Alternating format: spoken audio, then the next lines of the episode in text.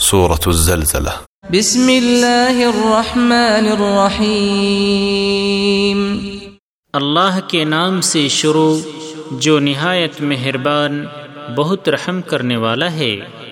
إذا زلزلت الأرض زلزالها جب زمین پورے زور سے ہلائی جائے گی وأخرجت الأرض أثقالها وقال الإنسان ما لها۔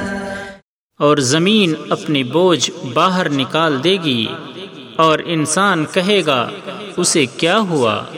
يومئذ تحدث أخبارها بأن ربك أوحى لها. اس دن وہ اپنے حالات بیان کرے گی کیونکہ آپ کا رب اسے یہی حکم دے گا۔ يومئذ يصدر الناس أشتاتا ليروا أعمالهم.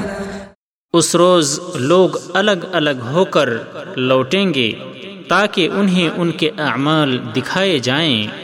فمن يعمل مثقال ذرة خيرا يره۔ لہذا جس نے ذرہ بھر بھلائی کی وہ اسے دیکھ لے گا۔ ومن يعمل مثقال ذرة شرا يره اور جس نے ذرہ بھر برائی کی، وہ بھی اسے دیکھ لے گا۔